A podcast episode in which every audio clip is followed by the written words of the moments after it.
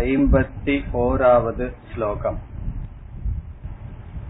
कर्मजं बुद्धियुक्ता हि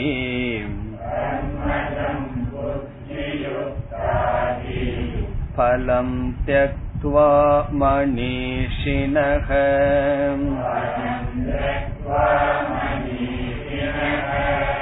जन्मबन्धविनिर्मुक्ताः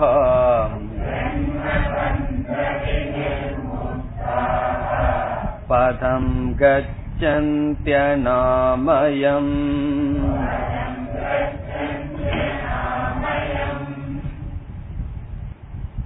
இந்த ஸ்லோகங்களில் பகவான் முடிவுரை கொடுக்கின்றார் இரண்டாவது அத்தியாயத்தில் முதலில் ஆத்ம ஞானத்தை பற்றி பேசி பிறகு கர்மயோகத்தை பற்றி பேசி பகவான் ஐம்பத்தி ஓராவது ஸ்லோகத்தில் கூறுகின்றார் கர்மயோகம் பிறகு ஞான யோகம் என்கின்ற இரண்டு சாதனைகளை படிப்படியாக பின்பற்றி மோக்ஷம் என்கின்ற பலனை அடைகிறார்கள் என்று பேசுகின்றார். கர்மஜம் பலம் தியக்துவா. கர்மத்தில் உண்டான பலனை தியக்துவா தியாகம் செய்து எப்படி அவர்களால் தியாகம் செய்ய முடிந்தது என்றால் புத்தியுக்தாகா. கர்மயோகம் என்கின்ற பாவனையுடன் கூடியவர்களாக இருந்து கர்மத்தை செய்கிறார்கள் ஆனால் கர்மத்தினுடைய பலனை அவர்கள் அடைவதில்லை. பாபம் புண்ணியம் என்கின்ற பலனை அடைவதில்லை. பிறகு என்ன பலனை அடைகிறார்கள்? அது அடுத்த ஸ்லோகத்தில் சொல்வார் கர்மயோகம் செய்வதனால் ஒருவனுக்கு என்ன பலன் வந்து அமைகின்றது என்று பேசுவார். பிறகு கர்ம யோகத்திலிருந்து என்ன யோகத்திற்கு செல்கிறார்கள்? மணிஷினக என்பது ஞானிகளாக மாறுகிறார்கள். ஞான யோகத்தை பின்பற்றி ஞானிகளாக மாறுகிறார்கள். அந்த ஞானத்தின் பலன் என்ன? ஜென்ம பந்த வினிர்முக்தாகா ஜென்மம் என்கின்ற பந்தத்திலிருந்து முக்தியை அடைகிறார்கள். அந்த முக்தியை மீண்டும் பகவான் விளக்குகின்றார் அனாமயம் பதம் கச்சந்தி. அனாமயம் என்றால் குறைவற்ற தோஷமற்ற பதம் என்றால் பதவியை மோக்ஷத்தை அடைகிறார்கள். அவர்கள் மீண்டும் பிறப்பதில்லை வாழ்க்கையினுடைய லட்சியத்தை அடைந்து விடுகிறார்கள்.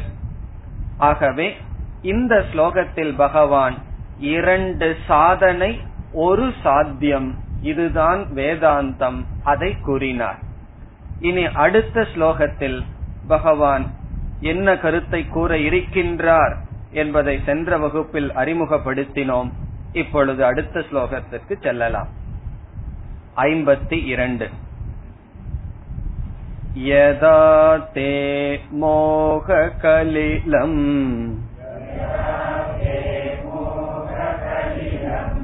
बुद्धिर्व्यतितरिष्यति तथा गन्तासि निर्वेदम्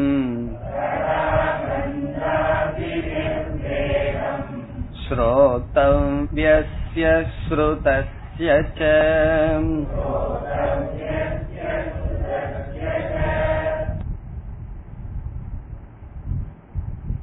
சென்ற ஸ்லோகத்தில் பகவான் கூறினார் கர்மயோகம் என்கின்ற சாதனையை ஒருவன் செய்து அதனுடைய பலனாக ஞான யோகம் என்ற சாதனைக்கு செல்கின்றான். அதனுடைய பலனாக மோக்ஷத்துக்கு செல்கின்றான் என்று படிப்படியாக கூறினார். இப்பொழுது நமக்கு ஒரு சந்தேகம் வரலாம். எப்பொழுது நான் கர்மயோகம் என்கின்ற சாதனையை செய்து அதனுடைய பலனை அனுபவித்து விட்டேன்.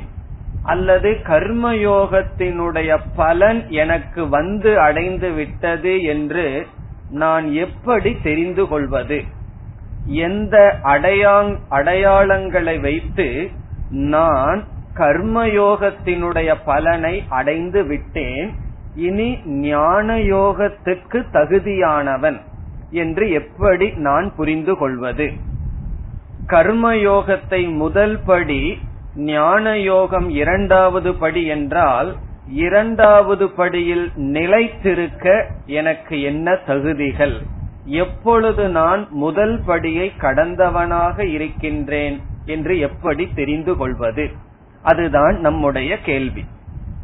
அதாவது ஞான யோகம் என்றால் கடமைகளையே துறந்துவிட்டு அல்லது ஓரளவாவது துறந்துவிட்டு பொறுப்புகள் எதையும் எடுத்துக்கொள்ளாமல் முழு காலத்திலும் வேதாந்த சிரவணம் மனநம் நிதித்தியாசனம் என்கின்ற சாதனையிலேயே ஈடுபடுதல் அல்லது முழுமையாக எல்லாவற்றையும் உதறிவிடுதல் விட்டுவிட்டு ஞான யோகத்திற்கு வர வேண்டும்.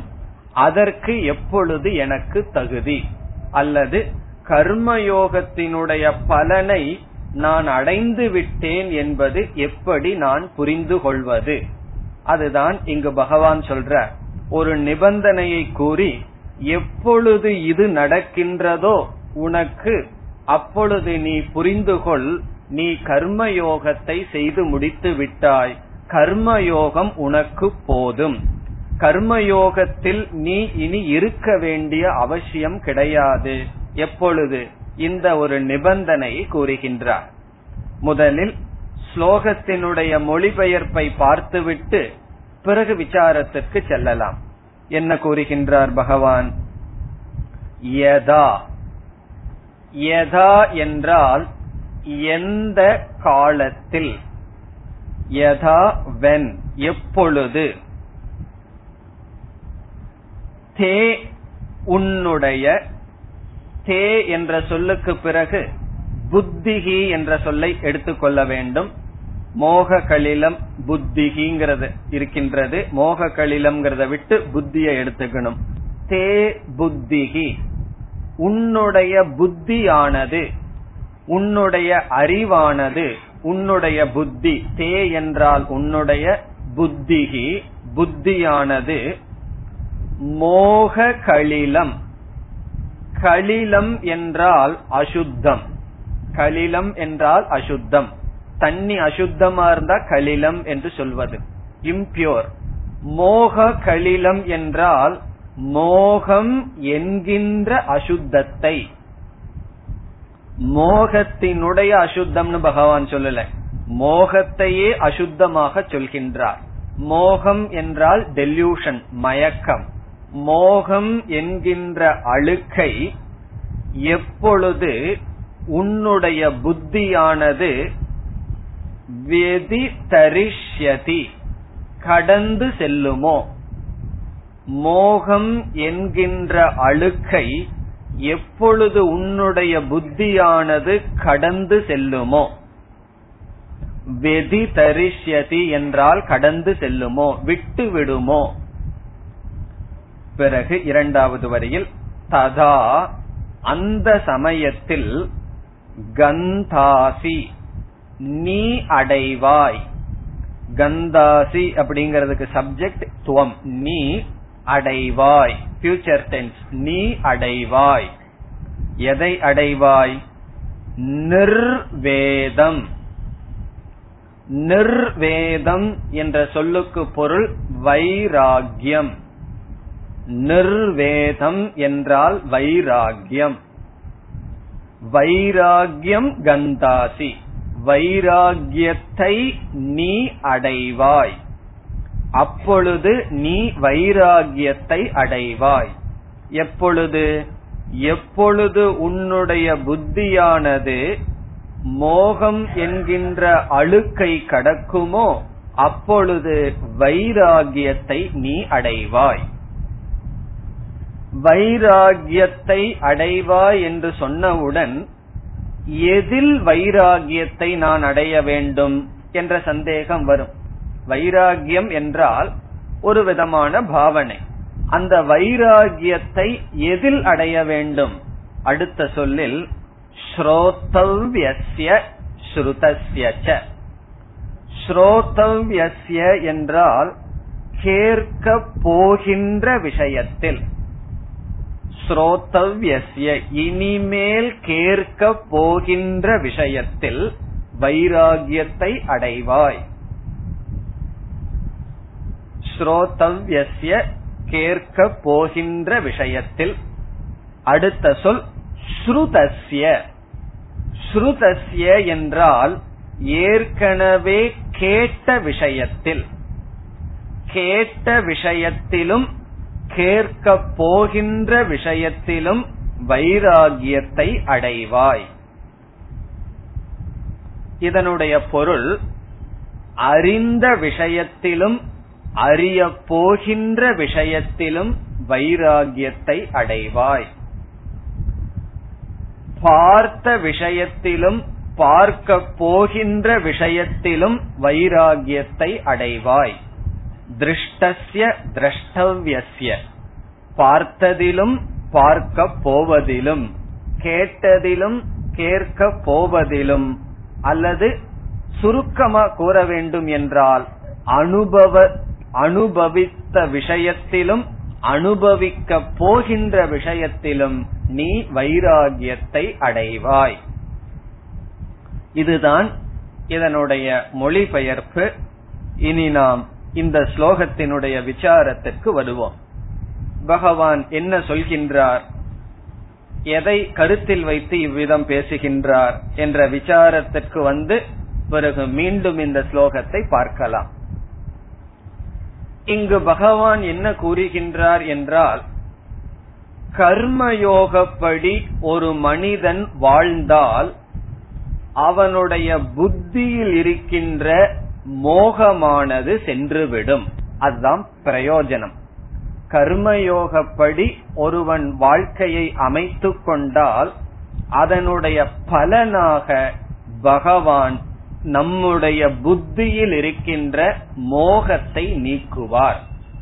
அப்படி இல்லை என்றால் புத்தியை நாம் பயன்படுத்தி மிக சாமர்த்தியமாக வாழுகின்றேன் என்று நினைத்து உலகத்தை உள்ள அனைவரையும் ஏமாற்றி புத்திய பயன்படுத்தி எதை வேண்டுமானாலும் வாழ்க்கையில் அடைஞ்சிருக்கலாம்.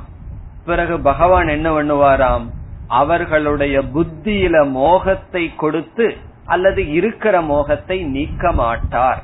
அவன் நினைப்பான் நான் வாழ்க்கையில் அடைய வேண்டியதை அடைந்து விட்டேன் என்று. ஆனால் பகவானை பொறுத்தவரை அல்லது சாஸ்திரத்தை பொறுத்தவரை அவன் எதையும் அடையவில்லை. அல்லது சம்சாரத்தை அடைந்துள்ளான்.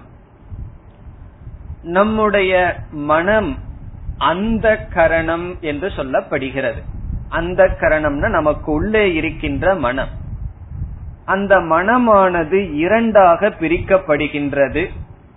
ஒன்று புத்திகி இனி ஒன்று மனக மனம்.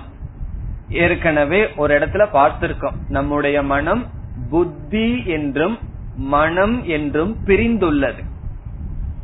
பிரிந்துள்ளது என்றால் நம்ம பிரிச்சு பார்க்க முடியாது. இது புத்தி இது மனம் என்று. மனதில் ஓடுகின்ற எண்ணங்கள் அதனுடைய ஃபங்க்ஷன் அது செயல்படுகின்ற விதத்தில் இது புத்தி இது மனம் என்று நாம் பிரிக்கின்றோம். புத்தியானது நிச்சயம் செய்வது சிந்திப்பது மனமானது அனுபவிப்பது உணர்வது எமோஷனல் பர்சனாலிட்டி இன்டலக்சுவல் பர்சனாலிட்டி என்று இரண்டாக அறிவு மனம் என்று நாம் பிரிக்கின்றோம். இந்த புத்தியினுடைய செயல் அல்லது சுவாவம் என்னவென்றால் இப்ப நம்ம மனதை விட்டுருவோம். மனதை பத்தி இரண்டாவது வரியில தான் நம்ம விசாரம் செய்வோம். இப்ப முதல் வரிக்கு வருவோம் மோக கலிலம் அப்ப புத்திய குறிச்ச விசாரத்தை இப்பொழுது எடுத்துக்கொண்டால் புத்தியினுடைய சுவாவம் இயற்கையான தன்மையானது பிரித்து பார்த்தல். பிரித்தல் தான் புத்தியினுடைய சுவாவம். டிவிஷன் செப்பரேஷன் பிரித்து பார்ப்பது புத்தியினுடைய இயற்கை. ஜட்ஜ்மெண்ட் சொல்றோம். தீர்மானம் செய்வது இது இப்படி என்று முடிவு பண்ணி பிரித்து பார்த்தல்.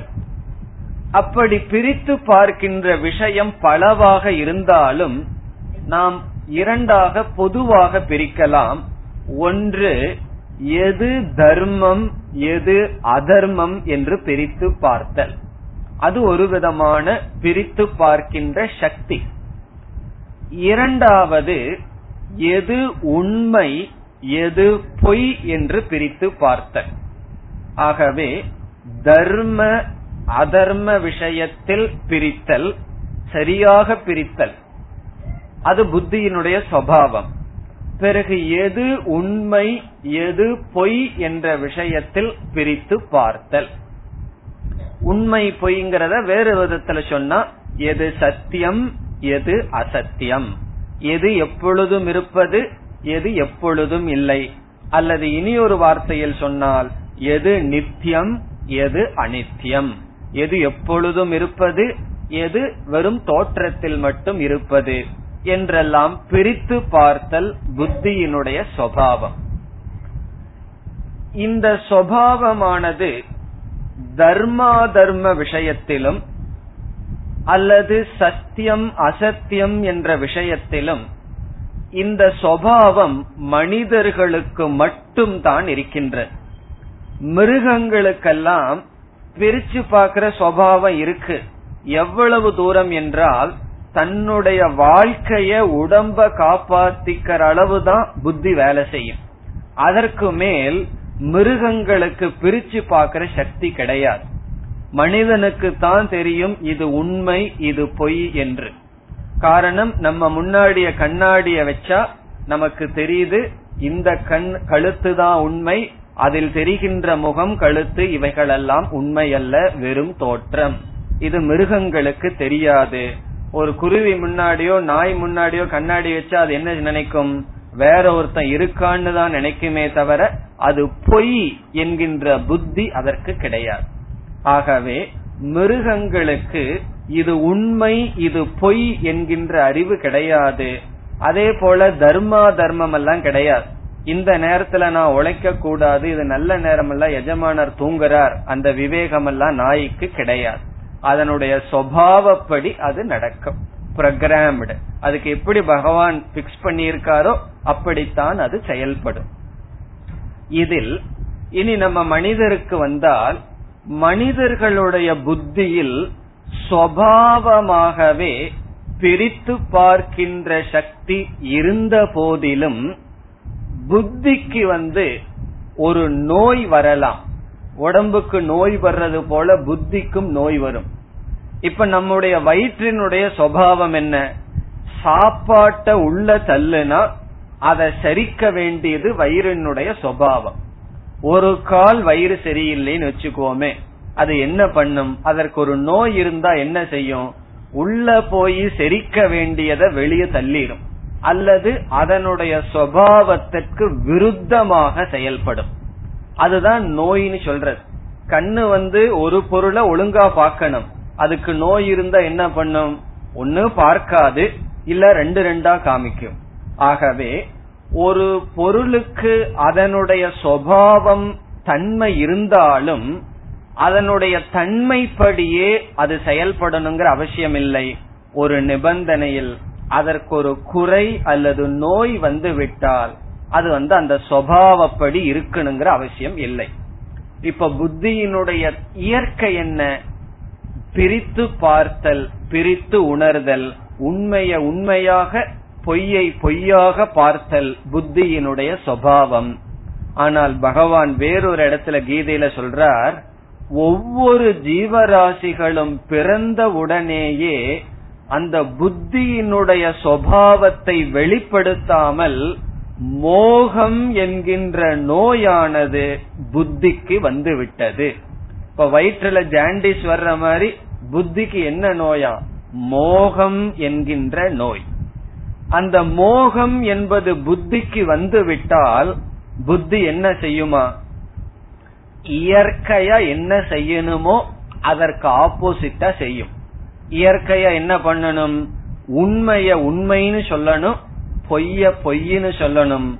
புத்திக்கு மோகம்ங்கிற நோய் வந்து விட்டால் மோகத்தில் புத்தி ஆழ்ந்து விட்டால் பொய்ய உண்மைன்னு பார்க்கும். உண்மையை பொய் என்று சொல்லும். ஆகவே மோகம் என்பதற்கு இலக்கணம் கூறுகிறார்கள் ஹிதேஷு அஹித புத்திகி ஹிதேஷு என்றால் எது நமக்கு நன்மையோ ஹிதமோ அதில் அஹித புத்திகி ஹிதமில்லாத ஆட்டிடியூடு பாவனை. ஹிதம்ங்கிற வார்த்தை நமக்கு தெரிஞ்சதுதான். ஹிதமா இருக்கு மிதமா இருக்குன்னு எல்லாம் சொல்லுவோமே. அந்த ஹிதம் என்றால் நன்மை. ஹிதேஷு என்றால் உண்மையில் நமக்கு எது நன்மையோ எது நல்லத தருமோ அந்த விஷயத்தில் அகித புத்திகி அது நல்லதல்ல அப்படின்னு புத்தி நமக்கு ரிப்போர்ட் பண்ணும். பிறகு ஆப்போசிட் தான். ஹிதேஷு அகித புத்திகி பிறகு அகிதேஷு. அகிதம் என்றால் எது நமக்கு நல்லது அல்லவோ அதுல என்ன புத்தி வரும்? ஹித புத்திகி அது நமக்கு நல்லது என்கின்ற புத்தியானது வரும். அந்த ஆட்டிடியூட் பாவனை வரும். இப்ப மது சிகரெட் முதலிய பொருள்களை எல்லாம் கையாளுகிறார்கள். அதுல எல்லாம் என்ன? அதெல்லாம் ஹிதமா அஹிதமா? அதெல்லாம் அஹிதம். நமக்கு நல்லதல்ல. அதுல என்ன புத்தி இருக்கின்றது? ஹித புத்தி. அது எனக்கு சுகத்தை கொடுக்கும் நன்மையை கொடுக்கும். அது தீமையை கொடுக்கும் ஒரு இடத்துல புத்தி சொன்னாலும் அந்த புத்தி அப்படியே மறைச்சிருவோம். கொஞ்சம் வேதாந்தம் பேசி எவ்வளவு நாள் வாழ்ந்துட போறோம்? இருக்கிற வரைக்கும் ஊதிடுவோம்னு சொல்லி. ஆகவே நம்முடைய புத்தியானது சில சமயம் உண்மைய சொன்னாலும் அந்த மோகமானது என்ன செய்யும்னா விருத்தமாக நமக்கு காட்டும். ஆகவே புத்திக்கு வருகின்ற கலிலம் அசுத்தம் என்னவென்றால் மோகம் என்கின்ற அசுத்தம். நமக்கு எது நல்லதோ அதையே வேண்டான்னு சொல்லுவோம். நமக்கு எது நல்லது அல்லவோ அதை கஷ்டப்பட்டு நாடி ஓடிட்டு இருப்போம் அது நமக்கு நல்லதல்ல. அதை அடைஞ்சோம் அப்படின்னா நமக்கு அது கஷ்டத்தை தான் கொடுக்கும். அனர்த்தத்தை கொடுக்கும். அது பின்னாடி ஓடிக்கொண்டு இருப்பார்கள். இந்த உலகத்துல பார்த்தா ரொம்ப பேர் அதைத்தான் செய்கிறார்கள். தனக்கே நாசத்தை கொடுப்பதை தான் அதை நோக்கி வேகமா அதுக்கு தான் காம்படிஷன் இருக்கும். நல்லதுக்கெல்லாம் காம்படிஷன் இருக்காது. நல்லதுக்கு வந்து ரொம்ப குறைவான பேர் அளவாக இருப்பார்கள். தவறான விஷயத்துக்கு தான் கியூ இருக்கும் காம்படிஷன் இருக்கும். ஆகவே புத்திக்கு வருகின்ற குறை என்னவென்றால் மோகம். இங்கு பகவான் சொல்றார் கர்மயோகப்படி ஒருவன் வாழ்க்கையை அமைத்தால் அந்த மோகத்தை நான் நீக்கி விடுகின்றேன். அந்த மோகமானது நீக்கப்படும் சொல்ற இது வந்து மோகத்தை நம்ம நீக்கிறதுக்கு ஏதாவது ஒரு சக்தி வேணும். நம்ம கிட்ட இருக்கிற புத்தி தான் ஒரு பெரிய வெப்பன் ஆயுதம். அந்த புத்தியே மோகத்துல உட்பட்டா பிறகு என்ன செய்யணும்னா நம்ம கிட்ட வேறு கருவி கிடையாது. ஆகவே என்ன புத்திய வச்சுதான் எல்லா காரியத்தையும் பண்ணணும். அந்த புத்தியே கெட்டு இருக்கும் பொழுது நம்மால என்ன செய்ய முடியும்னா அதனாலதான் யாராவது புத்தி கெட்டு வாழ்க்கையில் சில முடிவெடுத்து செயல்படும் பொழுது நம்ம போய் என்ன சொன்னாலும் அது அவர்களால் கேட்க முடியாது ஏற்றுக்கொள்ள மாட்டார்கள். நமக்கு ரொம்ப வருத்தமா இருக்கும். நம்ம கண்ணு முன்னாடி ஒருத்த நாசமா போறானே தவறான முடிவு எடுக்கிறானே இது நல்லதல்ல நமக்கு தெரியும். அவன் சொன்னா கேட்க மாட்டார்கள். காரணம் என்னன்னு சொன்னா அது மோகத்தினுடைய வசத்தில் இருக்கின்றது. அதாக போனாதான் உண்டு. அவர்களுக்காக புத்தி செயல்பட்டாதான் உண்டே தவிர இனியொருவர் சொல்லி ஒருவருக்கு ஒன்னும் செய்ய முடியாது. பல பிரச்சனைகள் நம்ம வீட்லயோ ஆபீஸ்லயோ வர்றதுக்கு காரணம் நம்ம எதிர்பார்க்கிறோம். நம்ம சொன்னா அதை கேட்டு அதன்படி நடக்கணும் சொல்லி ஒரு உண்மையை உணரணும். நம்ம சொல்லி யாரையும் திருத்த முடியாது. ஒரு ஆளை திருத்தறக்கு முயற்சி பண்ணலாம். வெற்றி அடையலாம். அது யார்? நம்ம தான் நம்மள கிட்ட நம்மளுடைய புத்திய சொல்லி கொஞ்சம் திருத்த முயற்சி பண்ணலாம். நல்லா முயற்சி பண்ணலாம் வெற்றி அடையலாம். அந்த நிலை அப்படி இருக்கும்போது இனி ஒரு புத்தியிடம் அதெல்லாம் சரியான முடிவெடுக்கணும் சரியா செயல்படணும்னு எதிர்பார்ப்பதே தவறு. ஆகவே புத்திக்கு வருகின்ற ஒரு குறை அல்லது நோய் மோகம் என்று.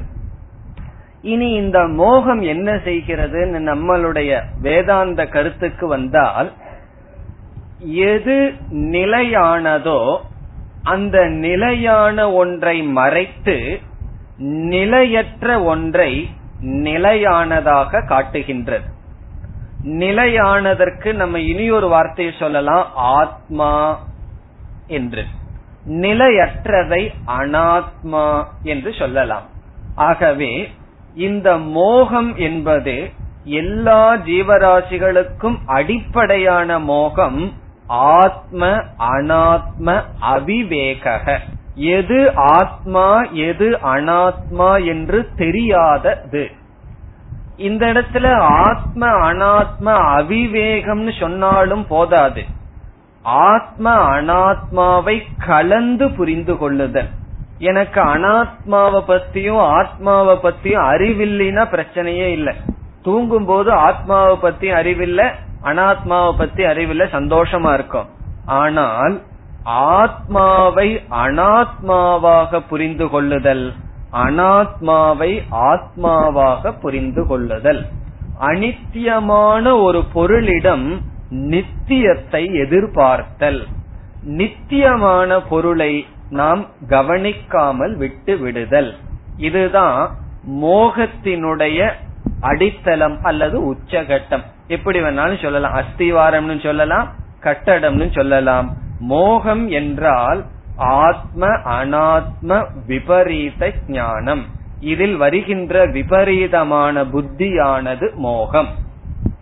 பிறகு நம்முடைய வாழ்க்கையில் லட்சியம் எது என்று நமக்கு தெரியாது. இந்த விபரீத புத்தி வந்துடுதுன்னா என்ன ஆகும் அனாத்மா என்றால் இந்த பிரபஞ்சம். அழிகின்ற இந்த உடல் இந்த உலகம் உறவினர்கள் எல்லாமே. இவைகள் நமக்கு சத்தியமாக புத்தி சொல்லும் பொழுது இயற்கையாக என்ன ஆயிரும் இவைகளெல்லாம் நம்முடைய லட்சியமாயிரும். பணம் லட்சியமாகும் உறவுகள் லட்சியமாகும் பதவி லட்சியமாகும் பிறகு என்னென்னலாம் இருக்கோ அவைகளெல்லாம் லட்சியமாகிவிடும். நம்ம வந்து இவைகளையெல்லாம் சம்பாதிக்க கூடாது தேர்ந்தெடுக்க கூடாதுன்னு சொல்லல. கவனமாக புரிந்து கொள்ள வேண்டும். இவைகளெல்லாம் சாதனை சாத்தியம் அல்ல. இவைகளெல்லாம் தேவைதான். பொருள் இல்லாமையோ வீடு இல்லாமையோ நம்ம வாழ முடியாது. ஆனால் இவைகள் லட்சியம் அல்ல இப்ப மோகம் என்று சொன்னால் சாதனையை சாத்தியமாக எடுத்துக் கொள்ளுதல். இந்த பொருள் மற்ற அனைத்தும் சாதனைகள். மீன்ஸ் எண்டாகும் பொழுது அப்ப புத்தி மோகத்தில் இருக்குன்னு அர்த்தம். இந்த சாதனையே சாத்தியமாகும் பொழுது பிறகு என்ன ஆகும்னா மோகம் என்பது வரும். இது வந்து ஒரு டாக்டருக்கு இந்த மோகம் வந்ததுன்னா என்ன ஆகிறது அவருக்கு வந்து ஒரு பேஷண்ட ட்ரீட் பண்ணணும். அதனால பொருள் வரும். பொருள் தான் வாழ்க்கையில லட்சியம்னு சொல்லி அவர் பேஷண்ட் கிட்ட போனா என்ன ஆகும்னா தேவையில்லாததுக்கெல்லாம் எல்லா டெஸ்டும் எடுக்க சொல்லி பிறகு அதெல்லாம் நான் சொல்லக்கூடாது சொல்ல வேண்டிய அவசியம் இல்லை. என்ன சில டாக்டர்ஸ் எல்லாம் இங்க இருக்காங்க. அதெல்லாம் நடந்துட்டு இருக்கு அப்ப என்ன ஆகும்னா ஒருத்தனுடைய வாழ்க்கையே பாழாகின்றது. காரணம் என்ன? பணம் குறிக்கோளாகி விடுகின்றது. பணம் வாழ்க்கையில் குறிக்கோள் இல்ல. காரணம் என்ன? எந்த ஒரு ஃபீல்டுல போனாலும் நம்ம கண்ணுக்கு என்ன தெரியுது? நமக்கு முன்னாடி எந்த ஸ்டேட்டஸ்ல இருக்காங்களோ அதுதான் தெரிகின்றது. அதை அடையணும் அதை அடையணும்னு சொல்லி எல்லா தர்மத்தையும் நியாயத்தையும் காம்ப்ரமைஸ் பண்ணிடுறோம். பிறகு என்ன ஆகும்னா அதை அடைஞ்சதற்கு அப்புறம் அடைய வேண்டியது இருந்து கொண்டே இருக்கின்றது. ஆகவே புத்தியில் மோகம் என்பது வாழ்க்கையில் எது லட்சியமோ அதை விட்டுவிட்டு எது சாதனையோ அதுவே லட்சியமாகின்றது. பிறகு அதை அடைஞ்ச உடனே இனி ஒரு சாதனை இனி ஒரு மீன்ஸ் எண்ட் லட்சியமாகும். இப்படியே பயணம் சென்று கொண்டே இருக்கின்றது. இந்த பயணத்துக்கு தான் கடோபனிஷத்துல பெயர் கொடுக்கப்படுகிறது. எங்க இருந்து எங்கே போகிறார்கள்? மிருத்யோச மிருத்யும் கச்சதி. மரணத்திலிருந்து மரணத்துக்கு செல்கிறார்கள். இது என்ன டிராவல்னா ஒரு மரணத்திலிருந்து இனி ஒரு மரணத்துக்கு போறது இதுதான் சம்சாரம் என்று சொல்லப்படுகிறது. ஆகவே இந்த புத்தி தான் சம்சாரத்துக்கும் காரணம் மோக்ஷத்துக்கும் காரணம். இந்த புத்தியில் மோகம் இருக்கின்ற வரை நம்ம எதை நிச்சயம் பண்ண முடியாது? வாழ்க்கையினுடைய லட்சியத்தை நிச்சயம் செய்ய முடியாது. என்ன மோகம் என்ன பண்ணுது? எல்லாத்தையும் விபரீதமாக புத்தி காட்டி வருகின்றது. ஆகவே இதுதான் நான் வாழ்க்கையில் அடைய வேண்டும் என்னால் குறி வைக்க முடியாது. காரணம் என்ன? புத்தி தான் சொல்லணும். அந்த புத்தியே இந்த குறையுடன் இருந்தால் அந்த குறியை லட்சியத்தை நாம் இழந்து விடுவோம். அப்ப பகவான் சொல்றார் ஒருவன் கர்மயோகப்படி வாழ்க்கையை மேற்கொண்டால் கர்மயோகத்தினுடைய பலன் தியாகத்தினுடைய பலன். என்ன நம்ம கர்மயோகத்தை பார்த்திருக்கோம்? கடமைய செய்யறோம் அதனால வர்ற பலனை தியாகம் செய்கின்றோம். மற்றவர்கள் செய்கின்ற அபமானத்தை பொறுத்து கொள்றோம். நல்ல நல்ல குணங்களை வளர்த்தி கொள்கின்றோம். பகவான் கொடுக்கின்ற பலன் நம்முடைய மோகத்தை நீக்குவார். இந்த கர்மயோகப்படி வாழலேன்னு சொன்னா பகவான் எல்லாத்தையும் கொடுத்துருவார். பிறகு மோகத்தை கொடுக்க வேண்டிய அவசியம் இல்ல. வச்சிருந்து காப்பாத்துவார். இருக்கிற மோகத்தை அப்படியே வச்சிருப்பார். அதனாலதான் எத்தனையோ பேர்த்துடைய வாழ்க்கையில பொருள் வந்தாச்சு. பிறகு என்ன இல்ல? அதை எப்படி பயன்படுத்தணுங்கிற அறிவு கிடையாது. அப்ப என்ன ஆகும்னா அந்த பொருளே அவர்களுக்கு நாசத்தை கொடுக்குது அதனாலதான் அடிக்கடி நான் வகுப்பில் கூறுவேன் பகவான் ஒருத்தனை நாசப்படுத்தணும்னு முடிவு பண்ணிட்டா புத்தி இல்லாம பொருளை கொடுத்தரணும். அவன் நினைச்சிட்டு இருப்பான் எனக்கெல்லாம் அதிர்ஷ்டம் வந்தாச்சுன்னு சொல்லி. பிறகு அந்த பொருளே அவனை அழித்து விடும். சரியான மெச்சூரிட்டி இல்லாம பதவியையோ பொருளையோ கொடுத்தால் அதுவே அவனுக்கு நாசத்தை கொடுக்கும். குழந்தை கையில கத்திய கொடுத்தா அந்த குழந்தை தனக்கு நாசத்தை தேடிக்கொள்ளும். அதே போலதான் பகவான் செய்வார். அதான் பகவானுடைய தர்மம்ங்கிறது ரொம்ப சூக்ஷமமாக இருக்கின்றது. வெளியே பார்த்தா நமக்கு தெரியாது. கர்மயோகத்தினுடைய பலன் என்ன? அந்த மோகமானது புத்தியிலிருந்து சென்றுவிடும். மோகம் புத்தியிலிருந்து சென்று விடும்ங்கிறதனுடைய அர்த்தம் என்ன? புத்தியானது சரியை சரியாகவும் தவறை தவறாகவும் சரியாக காட்டும். சரிய சரின்னு புரிஞ்சுக்கிறது அறிவு. தவறை தவறு என்று புரிந்து கொள்வதும் ஞானம்தான் என்ன தவற தவறுன்னு சொல்றதுக்கு பயந்து கொள்ள கூடாது நாலு பேர்த்திட்ட சொல்ல வேண்டாம். ஆனால் அதையும் புரிந்து கொள்ள வேண்டும். ஒருவர் தப்பு செஞ்சா அது தப்புங்கிற அறிவு இருக்கணும். சரியாக நடந்து கொண்டால் சரிங்கிற அறிவும் இருக்கணும். இது இந்த புத்தியானது சரியாக காட்டும். அப்ப புத்தி என்ன காட்டும்? மோகம் என்கின்ற அழுக்கு நோயானது புத்தியிலிருந்து நீங்கிவிட்டால் நான் வாழ்க்கையில் இதைத்தான் முடிவாக அடைய வேண்டும். மற்றவைகளெல்லாம் லட்சியம் அல்ல என்று அவன் எதற்கு வருவான்? மோக்ஷத்தை புருஷார்த்தமாக தேர்ந்தெடுப்பான். அதற்கு தகுந்த வாழ்க்கையை அவன் மேற்கொள்வான். பிறகு இது முதல் பிரயோஜனம். கர்மயோகத்தினுடைய முதல் பிரயோஜனம் மோக நிவர்த்திகி. இந்த புத்தியில் இருக்கின்ற மோகம் என்பது நீங்கிவிடும். மோகம் நீங்கிவிடும் என்றால் புத்தி சரியாக முடிவு செய்யும். ரைட் ஜட்ஜ்மெண்ட் நம்முடைய வாழ்க்கையில பார்த்தா பல துயரத்திற்கு தப்பான முடிவெடுக்கிறோம். அந்த தப்பான முடிவெல்லாம் ஏதோ ஒரு மோகத்தினால் ஏதோ ஒரு மயக்கத்தினால் தான் முடிவெடுத்திருப்போம். அப்ப புத்தி வந்து சரியா முடிவெடுக்கும். அதான் பகவான் அங்க உட்கார்ந்திருக்கார். நம்ம தியாகம் செய்தால் அதனுடைய பலனை என்ன செய்வார்? நமக்கு சரியான முடிவெடுக்கிறத கொடுப்பார். இல்ல அப்படின்னு சொன்னா நம்முடைய புத்திய வச்சே பகவான் அழிச்சிருவார். தப்பான முடிவை எடுக்க வச்சு எடுக்க வச்சு அதை நாலு பேர்த்திட்ட பெருமையா வேற பேசிட்டு இருப்பான் இந்த மாதிரி பண்ணி இருக்கேன்னு சொல்லி. பிறகு தனக்கு தானே நாசத்தை செய்வார். பகவான் நின்று கொள்வார்னு சொன்னா பகவான் ஒருத்தனை எப்படி கொள்வார்னு சொன்னா பகவான் கிட்ட ஒரு பெரிய வெப்பன் இருக்கு. என்ன தெரியுமோ? அவனுடைய புத்திய வச்சே அவனை கொண்டுருவார் வேற ஒரு வெப்பனை பகவான் வைக்க வேண்டிய அவசியம் இல்ல. அந்த மோகத்தை கொடுத்து அவனை அழித்து விடுவார். பிறகு கர்மயோகப்படி ஒருவன் வாழும் பொழுது அந்த மோகத்திலிருந்து விடுதலை அடைகின்றான். இது முதல் பிரயோஜனம். இதத்தான் நம்ம வந்து விவேகம் என்று சொல்கின்றோம். விவேகம்னு சொன்னா ஞாபகம் இருக்கோ?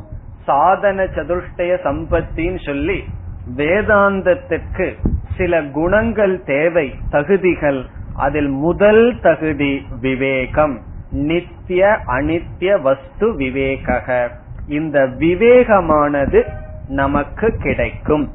உண்மையிலேயே புதுசா விவேகத்தை கொடுக்க வேண்டாம். புத்திக்கு பிரிச்சு பார்க்கிற சக்தி ஏற்கனவே இருக்கு. பகவான் யாருக்குமே புத்திய கொடுக்க வேண்டாம். புத்தி எல்லோருக்குமே இருக்கு. அது செயல்படுறதுதான் கிடையாது அல்லது தவறாக செயல்படுகிறது. அதை நீக்கினால் இந்த விவேக சக்தியானது வெளிப்படும். அது கர்மயோகத்தினுடைய முதல் பலன் விவேகம். இனி கர்மயோகத்தினுடைய இரண்டாவது பலன் வைராகியம் கர்மயோகம் கொடுக்கின்ற இரண்டாவது பிரயோஜனம் வைராகியம் வைராகியம் என்றால் என்ன என்று சுருக்கமாக பார்க்கலாம். ராகக என்றால் பற்று. எப்படி புத்திக்கு வந்து ஒரு தோஷம் இருக்கோ அதே போல மனதுக்கு ஒரு தோஷம் இருக்கு. அந்த தோஷம்தான் ராகக. ராககன பற்று. அந்த தோஷத்தை நீக்குனா என்ன சொல்றது? வைராகியம் அல்லது விராகக. ராகம் இல்லாதது விராகக. அப்ப சாட் எழுதணும்னு சொன்னா எப்படி புரிந்து கொள்ள வேண்டும்? புத்தி அதனுடைய தோஷம் மோகம் அதனுடைய நிவிருத்தி விவேகம். மனம் அந்த மனதுக்கு இருக்கின்ற தோஷம் ராகக அதனுடைய நிவிருத்தி வைராகியம். அந்த ராகம் நீங்குனா வைராகியம். இப்ப மனதுக்கும் புத்தி. இந்த ரெண்டுக்கு இருக்கிற நோய் புத்திக்கு மோகம் மனதுக்கு ராகம். இந்த ரெண்டு நோய் நீங்கினா என்ன கிடைக்கும்னா விவேகம் வைராகியம். மனதுக்கு ராகம் என்றால் என்னன்னு பார்ப்போம். ராகம்னு சொன்னாவே ஒட்டி கொள்வது அப்படின்னு அர்த்தம் சமஸ்கிருதத்துல. இந்த ஒரு விதமான இந்த செல்வர் டேப் இருக்கு. அதை எடுத்து ஒட்டணும் அப்படின்னா கையில இருந்து அவ்வளவு சுலபமா வெளியே போகாது. இந்த இடத்துல இருந்து எடுத்தா இந்த இடத்துல ஒட்டிக்கும் மாறி மாறி கையில ஒட்டிக்கிட்டே இருக்கும். அதே போல இந்த மனதினுடைய சுவாவம் என்னன்னா யாராவது இடத்துல போய் ஒட்டிக்கிட்டே இருக்கணும். சார்ந்து இருப்பது. ஒரு இடத்துல பற்ற விட்டா இனி ஒரு இடம். இனி ஒரு இடத்துல உதவாங்கி இனி ஒரு இடத்துக்கு போயிருவான். அங்கேயே உதவாங்கன்னா இனி ஒரு இடம். மாறி மாறி போயிட்டே இருக்கும். அது தனியாகவே இருக்காது. ஏதோ ஒரு இடத்துல மனமானது பற்று வைத்து கொண்டே இருக்கும். சில சமயங்களில் என்னதான் அறிவு வந்து செயல்பட்டாலும் இந்த மனதுக்குன்னு ஒரு பக்குவம் வரலன்னு சொன்னா நமக்கு அந்த அறிவு பிரயோஜனமே இல்லை.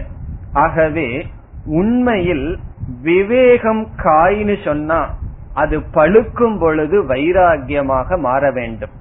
விவேகத்தினுடைய ஃபைனல் ஸ்டேஜ் வைராகியம் முதல்ல வைராகியம்னா என்னன்னு பார்ப்போம். தவறான கருத்து இருக்கு. வைராகியம் சொன்னா ரொம்ப பேர் என்ன நினைக்கிறார்கள்? பிடிவாதம்னு நினைச்சுக்கிறாங்க. என் பையன் சினிமாவுக்கு போகணும்னு வைராகியமா இருக்கான்னா. அது என்ன வைராகியமா அது? அதற்கு பெயர் பிடிவாதம். அல்லது சில பேர் என்ன நினைக்கிறார்கள்?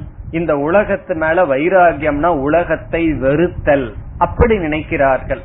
ஆரம்ப காலத்துல பிடிவாதம் இருக்கிறதுல தப்பு இல்ல சில விஷயத்துல எல்லாம் பிடிவாதமா இருக்கணும். இப்ப கிளாஸுக்கு வர வேண்டாம்னு வீட்டுல யாராவது சொல்றாங்கன்னு வச்சுக்கோமே. பிடிவாதமா இருக்க கூடாதுன்னு இருந்துட்டு என்ன பிரயோஜனம்? பிடிவாதமா தான் இருக்கணும் சில விஷயங்கள்ல. அதே சமயத்துல சில விஷயங்கள்ல ஆரம்ப காலத்துல துவேஷம் வந்தா தவறு கிடையாது. பிறகு அது வேறு விதத்தில் மாற வேண்டும். இப்ப வைராகியம்னு சாஸ்திரத்துல சொல்லும் போது எது சரியான அர்த்தம்னு பார்க்கலாம். முதலில் வைராகியம் என்பது ஒரு செயல் அல்ல. It is not an action ஒரு செயல் அல்ல. இப்போ ஒருவருடைய வீட்டுக்கு நம்ம போறோம். அவர் உட்கார்ந்து தியானம் பண்ணிட்டு இருக்கார் என்ன சொல்லலாம்? தியானம் செய்யறார். பூஜை செய்கிறார். அல்லது ஏதோ பிளான் பண்ணிட்டு இருக்கார் சிந்திச்சிட்டு இருக்காருன்னு சொல்லலாம். இல்ல வைராகியம் பண்ணிட்டு இருக்காருன்னு சொல்ல முடியுமோ? அவர் இப்ப ரொம்ப பிஸியா வைராகியம் பண்ணிட்டு இருக்காருன்னு சொல்ல முடியுமோ? இப்ப வைராகியம்ங்கிறது ஒரு செயலா இருந்தா பண்ணி அதை அடைஞ்சிடலாம் இந்த வைராகியத்தை அடைய முடியாததுக்கு கஷ்டம் இதனாலதான் இருக்கு. இப்ப வைராகியம்ங்கிறது ஒரு ஆக்ஷனா இருந்ததுன்னா தியானம்ங்கிறது ஒரு செயல். செஞ்சு அந்த தியான சித்தி அடைஞ்சிடலாம் பெரிய பெரிய தியானம் பண்ணவங்கனாலையும் கூட வைராகியத்தை அடைய முடியல. ராவணன் எவ்வளவு தியானம் செய்தான்? எவ்வளவு ஜபம் பண்ணா ஆனா வைராகியம் வரலையே. ஆகவே வைராகியம் என்பது ஒரு குறிப்பிட்ட காலத்தில் செய்கின்ற ஆக்ஷன் செயல் அல்ல. பிறகு வைராகியம்னு என்னன்னா மனதில் இருக்கின்ற ஒரு விதமான ஆட்டிடியூட் பாவனை. மனதுக்கு வருகின்ற ஒரு விதமான பாவனைக்கு வைராகியம் அது என்ன பாவனைன்னு பிறகு பார்க்கலாம். முதல் கருத்து வைராகியம் என்பது ஒரு விதமான பாவனை. ஒரு இந்த வித உலகத்தை பார்க்கின்ற ஒரு விதமான பாவனை ஆட்டிடியூட் ஆட்டிடியூட்னா பாவனை.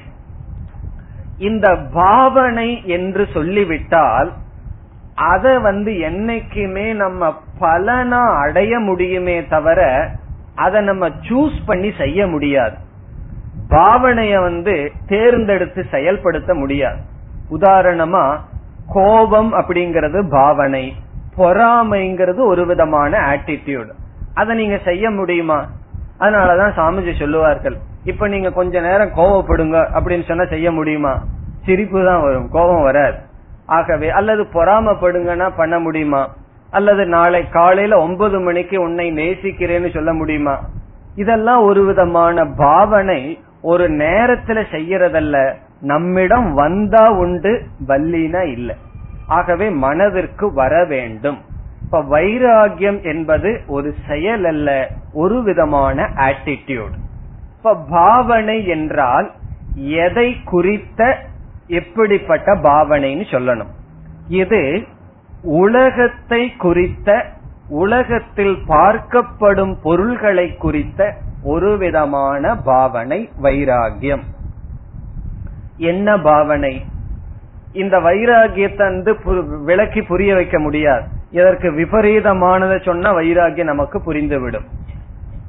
வைராகியம் வர்றதுக்கு முன்னாடி இந்த வைராகியம்ங்கிற பாவனை இல்லாத சமயத்தில் எல்லா ஜீவராசிகள் இங்க குறிப்பா மனிதர்களாகிய நாம் உலகத்துல எத்தனை பொருளை பார்த்தாலும் ஒவ்வொரு பொருளையும் நம்முடைய போகத்துக்கு உரிய பொருளாகவே பார்த்து வருகின்றோம். ஒவ்வொரு பொருளிலிருந்து என்ன சுகத்தை அடையலாம் என்று நம்முடைய புத்தியானது படைக்கப்பட்ட பொருள்களில் போகத்தை அனுபவிக்க வேண்டும். அதிலிருந்து இன்பத்தை எடுக்கணுங்கிற ஆட்டிடியூடு பாவனை இருக்கின்றது. அதை துரத்தல் வைராகியம் இந்த உலகத்தை நான் பார்க்கும் பொழுது போக வஸ்துவா பார்க்காம இருந்தா அந்த ஆட்டிடியூடு பாவனைக்கு வைராகியம் என்று பெயர்.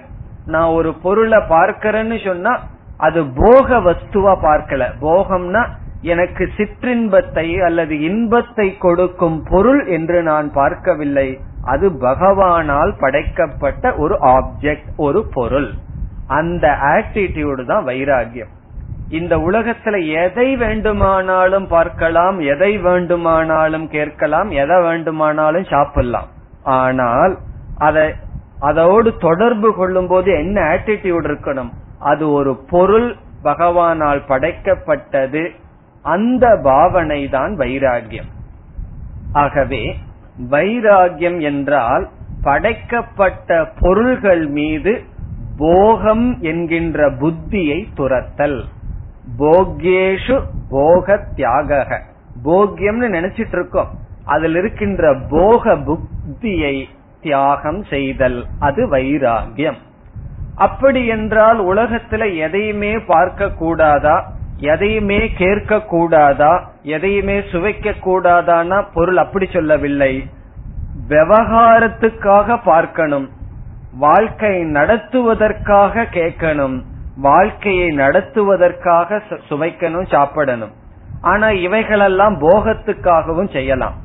நம்முடைய இந்திரியங்களை ரெண்டு விதத்துல பயன்படுத்தலாம்.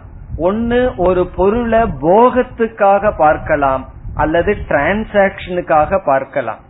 சில விஷயங்களை கேட்காம வாழவே முடியாது. ஆகவே காத வந்து வாழ்க்கையை நடத்துவதற்காக பயன்படுத்தலாம் அல்லது காசிப்னு சொல்றமே. தேவையில்லாத விஷயங்களை கேட்டு போகத்துக்காக பயன்படுத்தலாம். அதே போல நாக்கையும் தான். யோகத்துக்காகவும் பயன்படுத்தலாம். உணவு பிறகு போகத்துக்காகவும் பயன்படுத்தலாம். ஆகவே இந்த இந்திரியங்களை மனதை இந்த உலகத்தில் உள்ள பொருள்களை டிரான்சாக்சன் விவகாரத்துக்காக மட்டும் பயன்படுத்தி இன்பத்துக்காக பயன்படுத்தாமல் இருத்தல் வைராகியம் அதிலிருந்து எக்ஸ்ட்ராக்ட் பண்றதுன்னு சொல்றது. அதிலிருந்து போகத்தை எதிர்பார்க்காமல் இருத்தல் வைராகியம் அப்ப ஒரு சந்தேகம் வரலாம். இப்ப நான் இன்பத்துக்கு எங்க போகிறதுனா இந்த இன்பங்கள் எல்லாம் ஆரம்பத்தில் சுகமாகவும் பிறகு துக்கத்தை கொடுக்கும்னு விவேகம் சொல்லிடும் ஏன்னா விவேகம் தான் இனி சரியா காட்டுமே. மோகம் போயிட்டா விவேகம் ரெடியா இருக்கே. இப்ப விவேகம் சொல்லும் இந்த பொருள் எல்லாம் ஆரம்பத்துலதான் துக்கத்தை கொடுக்கும் ஆரம்பத்துல சுகத்தை கொடுக்கும் பிறகு வட்டி முதல்னு சொல்லுவாங்களே அதெல்லாம் போட்டு துக்கத்தை கொடுக்கும். ஒரு அனாத்மாவிடமிருந்து எவ்வளவு சுகத்தை அனுபவிக்கிறோமோ அவ்வளவு துக்கத்தை அனுபவிச்சிட்டோம்னா அக்கௌண்ட் டேலி ஆகும். அப்போ ஒரு அனாத்மாவிலிருந்து சுகத்தை அனுபவிக்கலினா அதனிடமிருந்து துக்கமும் நமக்கு வராது. திருவள்ளுவர் சொல்லியிருக்கார் யாதனின் யாதனின் நீங்கியான் நோதல் நோதல் அதனின் இடல். அதிலிருந்து துக்கமும் வராது. எந்த பொருள் இருந்து போகத்தை துறக்கிறையோ அந்த பொருள் இருக்கிற துக்கத்தையும் நீ துறக்க வேண்டாம். அது உனக்கு வராது. ஆகவே வைராகியம் என்பது இந்த அனுபவித்த அனுபவிக்க போற விஷயத்தில் போக புத்தியை துரத்தல் அது நமக்கு பலனாக வரும்னு பகவான் சொல்றார். அதுதான் முக்கியமான கருத்து. இந்த வைராகியம் என்பது அது ஒரு பிரயோஜனமா மனசுல அடையணும். அந்த பாவனை நமக்கு பலனாக வர வேண்டும். அதுவே சாதனையாக சொல்லப்படுவதற்கு காரணம் அது உண்மையிலேயே சாதனை அல்ல முதல்ல வைராகியம்ங்கிறது சாத்தியம். அடைய வேண்டியது. பிறகு அந்த சாத்தியத்தை வச்சுட்டு வேறு சாதனை. வேதாந்த விசாரம் அப்படி செல்லும். இப்ப முதலில் சாதனை கர்மயோகம். கர்மயோகம் நமக்கு எதை கொடுக்கும்? விவேகத்தை கொடுக்கும் வைராகியத்தை கொடுக்கும். இப்ப விவேகம் வைராகியம்ங்கிறது வாழ்க்கையில் அடையப்பட வேண்டிய முதல் சாத்தியம். அதை அடைஞ்சதற்கு பிறகு அடுத்த சாதனைக்கு செல்ல வேண்டும். ஆகவே பகவான் சொல்றார் எப்பொழுது உன்னுடைய புத்தியானது இந்த மோகத்தை கடந்ததாக நீ அறிகிறாயோ? எப்பொழுது உன்னுடைய புத்தியில் வைராகியத்தை நீ அனுபவிக்கின்றாயோ அப்பொழுது நீ புரிந்துகொள் கர்மயோகத்தினுடைய பலனை அனுபவித்து விட்டாய் அல்லது அடைந்து விட்டாய். அப்ப என்ன பகவான் சொல்றனுடைய லிங்கம் இண்டிகேஷன் எனக்கு எப்ப கர்மயோகத்திலிருந்து நிவர்த்தி கர்மத்திலிருந்து எனக்கு என்னைக்கு நிவர்த்தின்னு சொன்னா கடமைகளை எல்லாம் என்னைக்கு நான் விடலாம்னா என்னைக்கு விவேகம் வைராகியம் எனக்கு வருதோ அன்னைக்கு வரைக்கும் கர்மத்துல இருக்கணும். விவேகம் வைராகியம் வந்துட்டா என்ன செய்யலாம்னா அடுத்த சாதனைக்கு பூர்ணமாக நான் தகுதியை உடையவன். அப்ப வந்து எனக்கு இப்ப விவேகம் வைராகியம் இல்ல. ஞான யோக சாதனை சாஸ்திரம் கேக்குறது. நான் விவேக வைராகியம் வர்ற வரைக்கும் கிளாஸுக்கு வரலன்னு சொன்னா அப்ப எப்ப வருவீங்க? அப்ப என்ன புரிஞ்சுக்கணும்னு சொன்னா விவேகம் வைராகியம் தேவைங்கிறதே கிளாஸுக்கு வந்ததுக்கு அப்புறம் தானே நமக்கு தெரிகின்றது.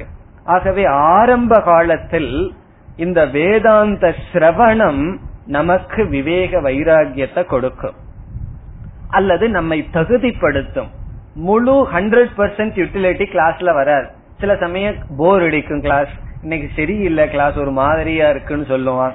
சில சமயம் சில பேர் அப்படியே தூங்கி எந்திரிச்சு விடுவார்கள். சில சமயம் வேற ஏதாவது பிளான் பண்ணிட்டு போவார்கள். காரணம் என்ன? அன்னைக்கு கிளாஸ் நல்லா இல்ல. இந்த செகண்ட் சாப்டர் ஆத்ம அனாத்ம விவேகம் நடக்கிற வரைக்கும் எதுக்கு இந்த கீத கிளாஸுக்கு வந்த சரி இன்னும் கொஞ்ச நாள் பொறுத்து பார்ப்போம். இன்ட்ரெஸ்டிங்கா கிளாஸ் இருக்கான்னு நினைக்க தோணும். காரணம் என்ன? அந்த ஆத்மா அனாத்மா ஏதோ தனக்கு தேவையில்லாத சப்ஜெக்ட் பேசுற மாதிரி இருக்கும். அங்க ஆத்மான நம்ம பற்றி பேசிட்டு இருக்கோம். அனாத்மான நம்ம சரீரத்தை பத்தி பேசிட்டு இருக்கோம். ஆனா ஏதோ தேர்ட் பர்சனை பற்றி பேசுற மாதிரி தெரியும். கொஞ்சம் டிஸ்டன்ஸ் இருக்கும். பிறகு என்னன்னா கொஞ்ச நாள் வர வர பிறகு இது நம்மைய பற்றிய விசாரம் என்கின்ற உண்மை நமக்கு புரியும். இப்ப ஆரம்ப காலத்துல வேதாந்த விசாரம் அதனுடைய பிரைமரி முழு பலனை கொடுக்காட்டியும் செகண்டரி ரிசல்ட்ட கொடுத்துட்டு இருக்கும். என்ன ரிசல்ட் கர்மயோகத்தினுடைய ரிசல்ட் அது நமக்கு கொடுத்திருக்கும். ஆகவே என்னைக்கு நான் கர்மயோகி அல்லது கர்மயோகத்தினுடைய பலனை அனுபவிச்சிருக்கேன்னு சொன்னா என்னைக்கு எனக்கு விவேகம் இருக்கோ வைராகியம் இருக்கோ அப்பொழுது அடைந்து விட்டேன். பிறகு நம்ம கேட்க கூடாது விவேகம் இருக்குன்னு எனக்கு எப்படி தெரியும்னா?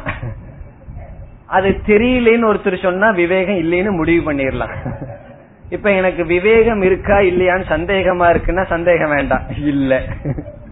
எனக்கு வைராகியம் இருக்கா இல்லையான்னு சந்தேகமா இருக்கா? சந்தேகமா இருக்கிற வரைக்கும் இல்ல. அப்ப என்னைக்கு சந்தேகம் இல்லையோ அன்னைக்கு அது இருக்கு. அந்த சந்தேகம் வராது நம்ம. எனக்கு பசிக்குதா இல்லையான்னு சந்தேகம் வருமோ? அது வர்ற வரைக்கும் பசி இல்லைன்னு அர்த்தம். சாப்பிட வேண்டாம். அதனாலதான் ஒருத்தர் சொல்லுவார் பசிக்குதா இல்லையான்னு சந்தேகம் இருந்தா சாப்பிட்றாதீங்கன்னு சொல்லுவார். காரணம் என்ன? சந்தேகம் இருக்கிற வரைக்கும் பசிக்கலின்னு அர்த்தம். அதே போல எனக்கு என்னைக்கு விவேகம் வந்திருக்குன்னு யாரும் சொல்ல வேண்டிய அவசியம் இல்ல. அந்த விவேகமே சொல்லும் முன்ன நீ எங்க போயிட்டு இருந்த இப்ப நீ எங்க போற? முன்ன நீ எதை பார்த்துட்டு இருந்த அல்லது எப்படி பார்த்துட்டு இருந்த இப்ப நீ எப்படி பார்க்கிற? விவேகம் நமக்கு சொல்லும் அறிவு நமக்கு சொல்லும். அது சுயமாக நமக்கு காட்டும். இனி நம்ம ஸ்லோகத்துக்குள்ள மீண்டும் போனால் நமக்கு என்ன கிடைக்கும்? பகவான் சொல்றார் யதா தே. எந்த காலத்தில் தே? உன்னுடைய புத்தியானது மோக கலிலம். மோகம் என்கின்ற அழுக்கை வெதி தெரிஷ்யதி. கடந்து செல்லுமோ? ததா. அந்த காலத்தில் இனி ஒன்னையும் நீ அடைவாய் கந்தாசி. எது? நிர்வேதம். நிர்வேதத்தை நீ அடைவாய். இந்த நிர்வேதம் என்ற சொல் பகவான் முண்டகோபனிஷத்திலிருந்து எடுத்திருக்கார். பரீட்சலோகான் கர்மசிதான் பிராமணோ நிர்வேதமாயாத்.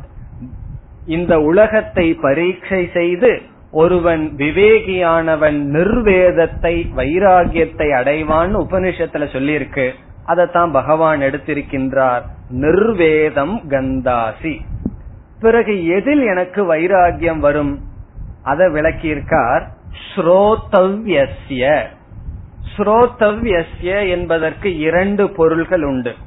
முதல் பொருள் இனிமேல் அனுபவிக்க போகின்ற விஷயத்தில் வைராகியத்தை அடைவாய். ஸ்ரோஷ்ய மானசிய பியூச்சர் டென்ஸ் இதுவரைக்கு எத்தனையோ பொருளை அனுபவிச்சாச்சு. இனிமேல் எத்தனையோ பொருளை அனுபவிக்க போறோம். அதற்கு இப்பொழுதே வைராகியம் வந்துருமா? என்ன பொருளை நான் சந்திச்சாலும் அனுபவிச்சாலும் அனுபவிக்க போகின்ற பொருளில் நமக்கு வைராகியம் வரும். பிறகு இதுவரைக்கும் அனுபவிச்சிருக்கிறோமே ஸ்ருதஸ்ய அதில் நமக்கு வைராகியம் வரும். இதனுடைய அர்த்தம் என்னன்னா இதற்கு முன்னாடி எத்தனையோ பொருள்களை இன்பங்களை அனுபவிச்சோம். அத்தனை பொருள்களையும் அனுபவிச்சு நம்ம மனதுக்குள்ள ஒரு சம்ஸ்காரம் இருக்கும். அது இன்பத்தை கொடுக்கும் சுகத்தை கொடுக்கும் சுகத்தை கொடுக்கும்னு. ஏன்னா அனுபவிச்சிருக்கோம்.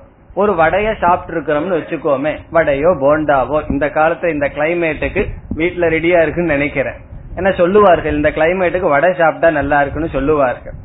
எவ்வளவோ இந்த மாதிரி நாக்குக்கு சுவையான பதார்த்தத்தை அனுபவிச்சு வச்சிருக்கோம். அனுபவிச்சு வச்ச அந்த சம்ஸ்காரம் ராகம் மனசுல பற்றி இருக்கும். பிறகு அந்த பொருளை பார்த்த உடனே ஏற்கனவே அதையெல்லாம் அனுபவிச்சு அது மேல நமக்கு பற்று ராகம் இருக்கும் அல்லவா? அதனுடைய தூண்டுதல்ல மீண்டும் அனுபவிக்கணும்னு தோணும். இங்க பகவான் சொல்றார் வைராகியம் சொன்னா இதுவரைக்கு எவ்வளவு பொருளை நீ இன்பம்னு நினைச்சிட்டு அனுபவிச்சையோ அனைத்து அனுபவித்த பொருள்களில் உனக்கு வைராகியம் வரும். அனுபவிச்சதுல வைராகியம் வந்திருக்கும். அதெல்லாம் போனது போயாச்சுன்னு சொல்லி வைராகியம் வரும். இதுவரைக்கும் குடிச்ச காப்பில வைராகியம் வரும். ஸ்ருதஸ்ய இனிமேல் ஸ்ரோத்தவியஸ்ய இனிமேல் குடிக்க போற காப்பில. இதுவரைக்கும் சாப்பிட்டதுல இனிமேல் சாப்பிட போறதுல. இதுவரைக்கும் பார்த்த விஷயம் இனிமேல் பார்க்க போகின்ற விஷயம். எல்லாத்திலயும் வைராகியம் வரும் சொல்றார். இப்ப இதுவரைக்கும் அடைந்ததுல வைராகியம் வரும்னு சொன்னா நான் இதுவரைக்கும் எதையுமே உருப்படியா அனுபவிக்கலங்கிற அறிவு வரும். எதுவுமே என்ன நிறைவுபடுத்தல அப்படிங்கிற அறிவு வரும். பிறகு சில சமயம் நமக்கு ஒரு பயம் வரும். என்ன பயம் என்றால் நான் வந்து இதுவரைக்கும் அனுபவிச்சதுல வைராகியம் வரட்டும். இனிமேல் ஏதாவது பொருள் வந்து என்னை அட்ராக்ட் பண்ணிருமா அப்படின்னு ஒரு பயம் வரும். ஏதாவது பொருள் வந்து என்னை கவர்ந்து விடுமா? இத்தனை வரைக்கும் அனுபவிச்ச பொருள் போயிட்டு போகட்டும். இனிமேல் வரப்போகின்ற விஷயங்கள் என்னுடைய கவனத்தை ஈர்த்திருமா? ஏன்னா சயின்ஸ் ரொம்ப முன்னேறிட்டு இருக்கு இப்போ வந்து ரேடியோல ஒருத்தருக்கு வைராகியம் வந்தாச்சுன்னு வச்சுக்கோமே. புதுசா இனி ஒரு டிவின்னு வந்தாச்சு அது வந்து என்ன ஏதாவது கவர் பண்ணிருமானா? பகவான் சொல்றார் இனிமேல் என்னென்ன நாம ரூபத்தோட சம்பந்தம் வைக்கிறையோ என்னென்ன பதார்த்தங்களை நீ அனுபவிக்கிறையோ அனைத்திலையும் உனக்கு இப்பொழுதே வைராகியம் வரும். என்றால் இந்த உலகத்தில் படைக்கப்பட்ட படைக்க போகின்ற அனைத்து பொருள்களிடத்தில் உனக்கு வைராகியம் வரும். அதனுடைய அர்த்தம் என்னன்னா அதில் உனக்கு போகம்ங்கிற புத்தி இருக்காது. அதிலிருந்து நீ விடுதலை அடைவாய். அதுதான் இங்க சொல்றார். ஸ்ரோத்தவ்யன்னு முதல் பொருள் எதிர்காலத்தில் அனுபவிக்க போவது. இதற்கு இருக்கின்ற இரண்டாவது பொருள் அனுபவிக்க யோக்கியம் என்று நினைச்சிட்டு இருக்கையே அப்படி ஒரு பொருளும் இல்லை என்று நீ உணர்வாய். ஒர்த் ஆஃப் எக்ஸ்பீரியன்ஸ் முடிவு பண்ணுவோமே. இத வாங்கினா அது ஒர்த் இருக்குன்னு சொல்லி அந்த ஒர்த்லெஸ்னஸ் இதத்தான் ஒரு ஆச்சாரியார் விளக்கம் சொல்றார். இந்த உலகத்தில் இருக்கிற பதார்த்தம் நிஷ்பலம் பிரதிபாதி. எல்லாமே பிரயோஜனம் இல்லைன்னு தெரியுமா? இந்த உலகத்துல இவ்வளவு தூரம் கஷ்டப்பட்டு வாழ்றதனுடைய என்ன பிரயோஜனம்னா? பிரயோஜனம் இல்லைன்னு தெரிஞ்சுக்கிறது தான் எதுவுமே எனக்கு பிரயோஜனம் இல்லை. எதுவுமே என்னுடைய உண்மையான தாகத்தை தீர்க்காது. அப்படின்னு புரிஞ்சுக்கிறதா இதுவரைக்கும் இந்த உலகத்தில் இருக்கிற பொருள் எல்லாம் என்னுடைய தாகத்தை நீக்கும் நினைச்சோம். இதெல்லாம் வெறும் காணல் நீர்னு சொல்லி அனைத்து பதார்த்தமும் நிஷ்பலம். ஒரு விதமான பிரயோஜனமும் இல்லை என்கின்ற பாவனை. அப்படி புரிந்து கொண்டால் இந்த உலகத்தில் இருக்கிற பொருள்களை நம்ம எதற்காக நாடுவோம்னு சொன்னா விவகாரத்துக்கு நாடுவோமே தவிர போகத்திற்காக நாடமாட்டோம். இன்பத்திற்காக இன்பத்துக்காக நாட மாட்டோம் வாழ்க்கைக்கு தேவை. பணம்ங்கிறது தேவை வீடுங்கிறது தேவை ரிலேஷன்ஷிப்ங்கிறது தேவை. அதற்காக நான் யூஸ் பண்றேன். இந்த பாவனை என்னைக்கு வருதோ அன்னைக்கு வந்து என்ன செய்யலாம்? சந்நியாசம் பண்ணிட்டு ரிஷிகேஷுக்கு போலாம். அது வரைக்கும் என்ன பண்ணணும்னா பேசாம கடமையை செஞ்சுட்டு இருக்கணும். ஆகவே இந்த விவேகம் வைராகியம் மனதிற்கு வந்தால் கர்மயோகத்தினுடைய பலனை அனுபவித்து விட்டேன். இங்க வைராகியம்னா என்ன? பார்க்கின்ற பார்க்கப்பட்ட அனைத்து பொருள்கள் மீதும் போகத்தை கொடுக்கும் என்கின்ற புத்தியை துரத்தல். அப்போ அந்த பாவனை என்னைக்கு வருதோ அன்னைக்கு நான் தகுதியை அடைந்து விட்டேன். அதனுடைய அர்த்தம் என்ன? உலகத்துல எந்த பொருளும் என்ன திருப்திப்படுத்த கூடாது அதுதான் இதனுடைய சாரம். எந்த பொருளை அடைஞ்சாலும் நான் திருப்தியை அடைய மாட்டேன் என்று உணர்ந்தால் பிறகு இனி ஒரு பொருள் அடைவோம். அதனால் ஒரு திருப்தி வரும். அது யார் தெரியுமோ? ஆத்மஸ்வரூபம். அதை எப்படி அடைதல்? அந்த ஆத்மாவை நான் அடைஞ்சிருக்கேன்னு எனக்கு எப்படி தெரியும்னா அது அடுத்த ஸ்லோகத்துல சொல்லுவார். இப்ப இந்த ஸ்லோகத்துல விவேகம் வைராகியம்ங்கிறது குழு அடுத்த ஸ்லோகத்துல வந்து நான் ஆத்ம ஞானத்தை அடைஞ்சிட்டேன்னு எப்படி தெரிந்து கொள்வது அதற்கு இலக்கணம் சொல்கின்றார் அதை அடுத்த வகுப்பில் பார்ப்போம் ॐ पूर्णमधपूर्णमिधं पूर्णापूर्णमुदच्छते पूर्णस्य पूर्णमादाय पूर्णमेवावशिष्यते ॐ शान्ति शान्ति शान्तिः